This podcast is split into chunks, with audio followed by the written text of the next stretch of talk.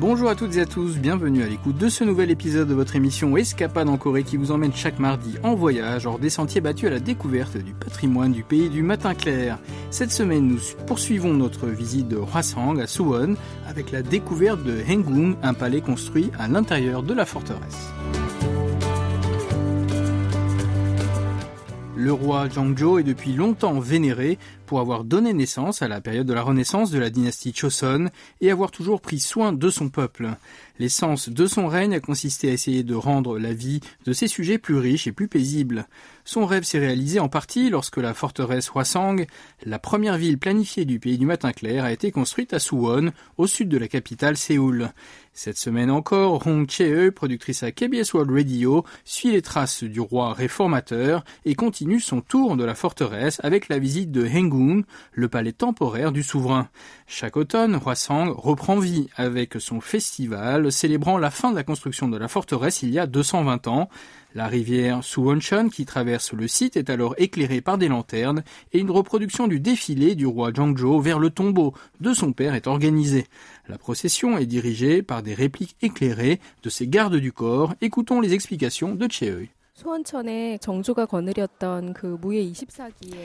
Le long de la rivière Suwon-chan, les 24 gardes du corps personnel du roi Zhongzhou sont recréés sous forme de figures lanternes ayant des attitudes et des couleurs variées. Les sculptures lumineuses colorées se découpent dans la nuit noire et donnent l'impression de voir ces guerriers ressuscités.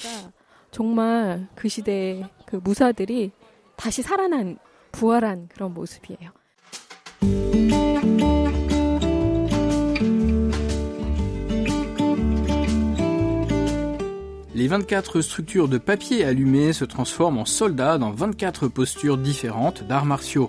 Les grands personnages musclés brandissent une épée, montent à cheval, jettent une lance ou une hache de combat, faisant une démonstration de mouvements d'arts martiaux. Au centre de la procession royale se trouve un palanquin portant la mère de Zhangzhou, qui est suivi du roi même à cheval, vêtu de son costume militaire et entouré de ses soldats brandissant des drapeaux rouges et bleus.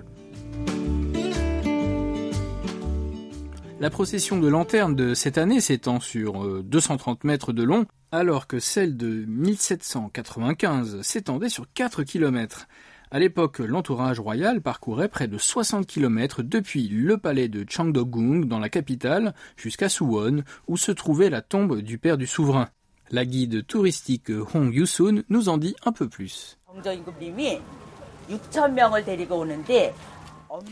Le roi Chongzhou a mené avec lui les 6000 membres du personnel du palais en leur ordonnant strictement de ne pas causer de problèmes aux résidents locaux sur le chemin. Il devait également être attentif aux gens de Suwon une fois arrivés sur place. Toutes les ressources dont ils avaient besoin pour passer huit jours à Suwon provenaient de Séoul, c'est pourquoi la procession nécessitait l'usage de 1400 chevaux. Le roi préparait tout pour pouvoir être autonome durant son séjour.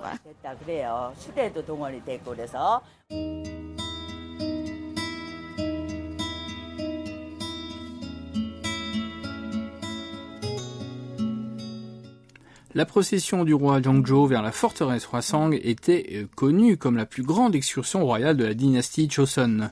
L'événement a eu lieu l'année où sa mère a eu 60 ans. Le roi a planifié cet événement pour célébrer son anniversaire et se souvenir de son père décédé d'une mort tragique, des mains même du propre père du prince héritier, le roi Yangzhou. Mais le monarque a mis cette tragédie familiale derrière lui et a organisé cette grande fête pour que les gens ordinaires puissent en profiter également. Le souverain était connu pour ses fréquentes visites à l'extérieur du palais. Il s'aventurait parfois parmi les gens normaux pour voir comment ils vivaient et ce qu'ils pensaient. Il a fait 66 visites à l'extérieur au cours de son règne de 24 ans, et la procession à Suwon fut sa treizième sortie officielle. Le but principal de la procession de Suwon était de rendre hommage à la tombe de son père, mais aussi d'écouter les griefs des gens ordinaires et de résoudre leurs problèmes sur place s'ils le pouvaient. Les archives signalent que 1100 plaintes dûment enregistrées ont été entendues au cours de ces 13 visites à Suwon. Zhangzhou demeurait au palais Hengung, le palais temporaire dans lequel Cheui suit la procession éclairée. Les Hengung étaient de plus petits palais où le roi séjournait pendant ses voyages, à l'extérieur du palais principal de Séoul. Il y avait environ 10 Hengung au pays du matin clair, et chacun possédait au moins 100 pièces, mais celui de roi Sang était parmi les plus grands avec ses 576 pièces. Bien que défini comme temporaire, il était construit en dur pour manifester la grandeur et la dignité du roi. Retrouvons notre guide.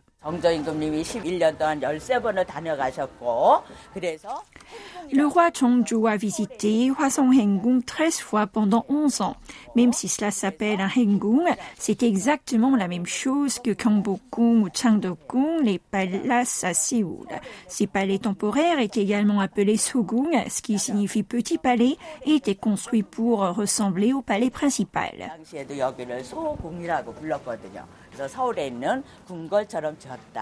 Aujourd'hui, le palais temporaire entièrement restauré après les dommages de la période coloniale et de la guerre de Corée est tout aussi impressionnant qu'il devait l'être il y a de nombreuses années.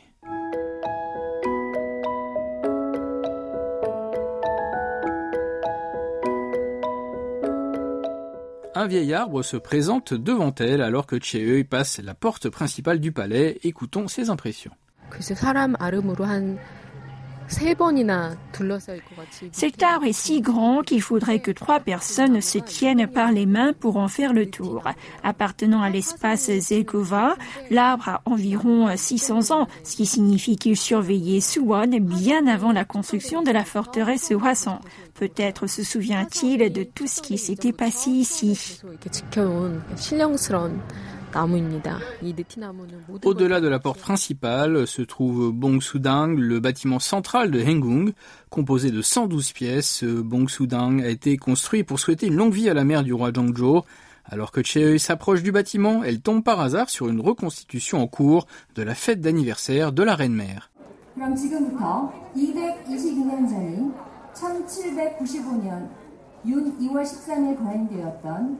봉수단 진찬이를 시작하겠습니다.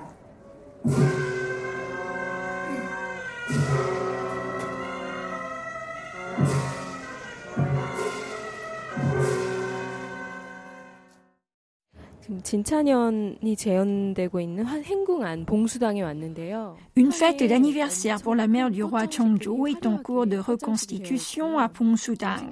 De grandes décorations de fleurs ont été préparées. Il y a des douzaines de plats différents.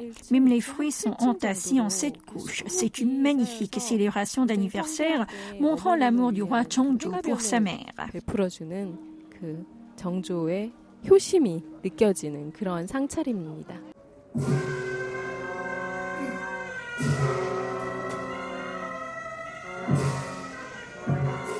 Dans cette performance, l'orchestre royal traditionnel commence à jouer alors que la mère du roi, portant une splendide tenue de hanbok, le vêtement traditionnel, entre dans la cour escortée par les femmes de la cour.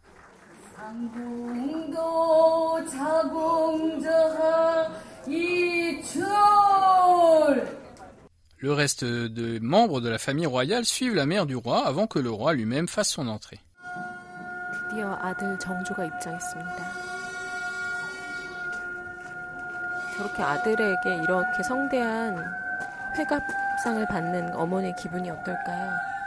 Le roi avait la responsabilité de gouverner le pays, mais il n'en était pas moins un fils aimant devant sa mère, cultivant la vertu confucéenne Hyo, l'incarnation de la dévotion filiale.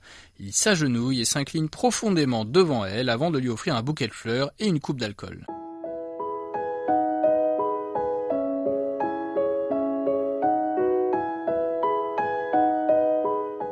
Un peu plus loin, les visiteurs découvrent la salle où se trouve le portrait du roi Zhongzhou.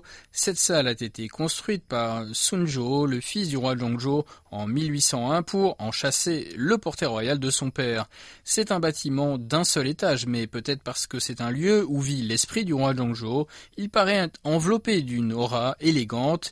Écoutons l'explication de Cheui. On peut voir le roi Chongzhou à l'intérieur de la pièce. La nuit, des lumières douces illuminent cette pièce qui s'appelle Hwaryongjeon et le portrait du roi Chongzhou est suspendu entre les rideaux rouges. Dans ce portrait, le souverain porte son costume militaire, il a l'air très sévère, tenant une épée dans chaque main, mais ses yeux sont doux, indiquant qu'il avait bon cœur.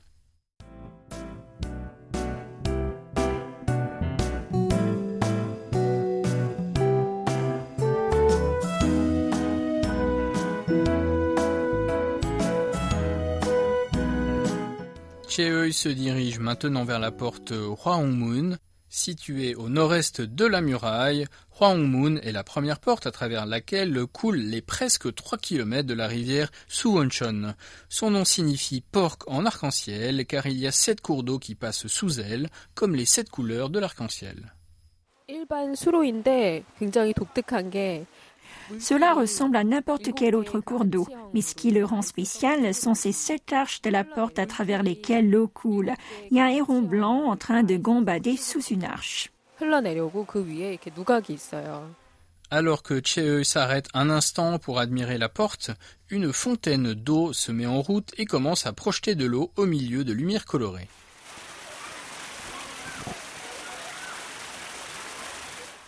Cheeu remonte le chemin du rempart à l'ouest de la porte Hwahongmun. Elle se rend au pavillon du nord-est, la plus belle réussite architecturale de la forteresse Hwasang, qui est disposée comme un L vu du dessus. En raison de son agencement unique et des arrangements de toit, le pavillon semble se présenter différemment, quel que soit le point de vue. Cet effet s'explique euh, par sa structure qui a été construite sur une hauteur naturelle, sans travail de terrassement. Le pavillon avait comme rôle euh, la défense du côté nord-est de la forteresse et servait autrefois de deuxième poste de commandement de bataille. Mais il est surtout reconnu pour sa belle harmonie avec la nature. Lorsque l'obscurité descend, le pavillon situé sur une crête est enveloppé dans les lumières douces et l'étang entouré de saules situés juste en dessous crée un paysage nocturne élégant. Cet endroit incarne la croyance du roi Zhongzhou que la beauté peut vaincre l'ennemi. Voici à présent la guide touristique Huang Misu qui nous en dit un peu plus sur le pavillon. Le roi Chongzhou lui-même, lorsqu'on lui a demandé pourquoi il construisait une si belle forteresse, a répondu que sa beauté submergerait les ennemis. Le monarque considérait que la beauté et l'esthétique peuvent se manifester même à travers une forteresse construite à des fins militaires et que la beauté intimiderait l'armée ennemie. Cela montre à quel point le roi Chongzhou était attaché à chacune de ces structures.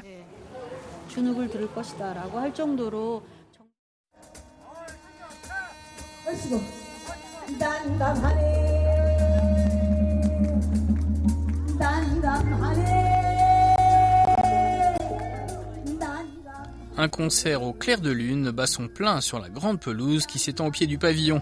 Dans ce paysage scintillant sous le clair de lune argenté, la musique pansori modernisée participe à l'atmosphère particulière de cette nuit d'automne. Retrouvons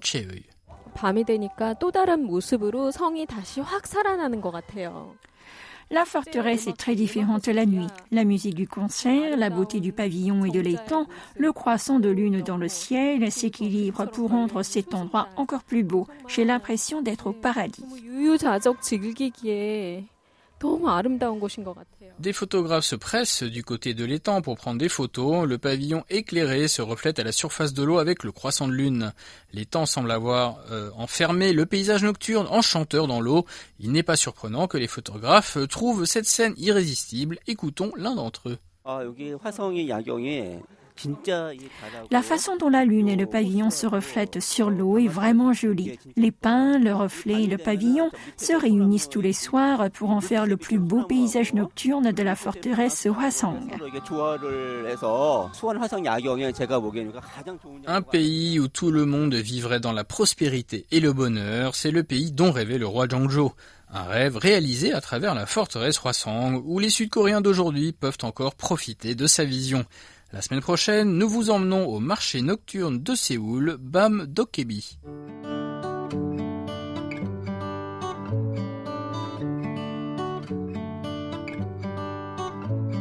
C'est la fin d'Escapade en Corée, présentée par Christophe Duvert avec Oh au doublage et à la réalisation. Merci de votre attention. On se donne rendez-vous mardi prochain.